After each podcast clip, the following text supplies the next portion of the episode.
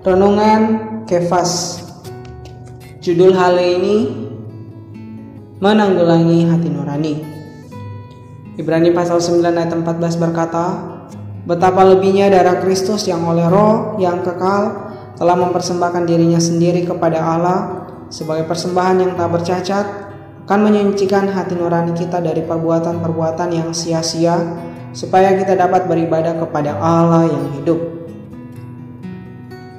Setiap orang yang diselamatkan harus menanggulangi hati nuraninya. Ketika kita pertama kali diselamatkan, kita mungkin berpikir bahwa kita telah melakukan sedikit kesalahan di hadapan Allah. Tapi setelah kita mulai mengakui kesalahan-kesalahan itu, kita segera melihat banyak dosa yang lebih besar. Pada akhirnya, semakin kita menanggulangi dosa, semakin sedikit dosa yang kita miliki. Hasil dari proses ini kita memiliki damai di dalam dan secara spontan dapat berdoa dengan mudah kepada Allah. Untuk melayani Allah yang hidup, kita perlu hati nurani yang disucikan oleh darah. Perasaan hati nurani yang normal adalah sasaran penanggulangan hati nurani kita. Perasaan hati nurani kaum kudus terdiri dari banyak aspek. Perasaan-perasaan dari hati nurani ini dapat dibagi menjadi tiga.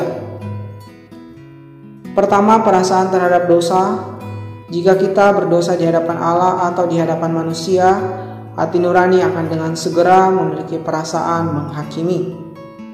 Kategori kedua adalah perasaan terhadap dunia.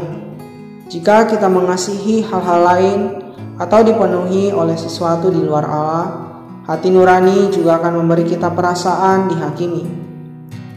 Kategori ketiga yaitu perasaan tidak damai terhadap hal-hal selain dosa dan dunia. Ada hal-hal tertentu yang bukan berdosa, juga bukan dunia, tetapi hal-hal ini menyebabkan hati nurani kita kehilangan perasaan damai. Batas penanggulangan hati nurani juga sama dengan batas penanggulangan dosa dan dunia, yaitu hayat dan damai sejahtera. Ketika terang atas perkara itu menjadi jelas, perasaan kita yang samar-samar mengenai kekurangan hayat menjadilah perasaan yang pasti yang merasa tidak damai. Perasaan tidak damai ini adalah perasaan hati nurani. Saat ini kita harus menanggulangi sesuai dengan perasaan ini sampai kita kembali memulihkan keadaan hayat dan damai sejahtera dalam batin.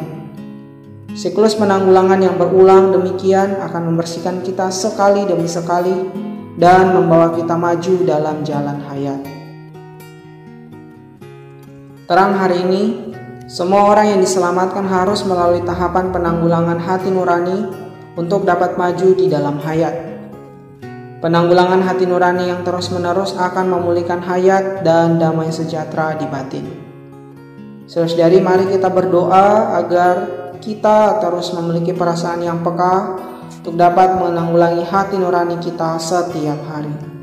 Puji Tuhan, Tuhan memberkati saudara-saudari.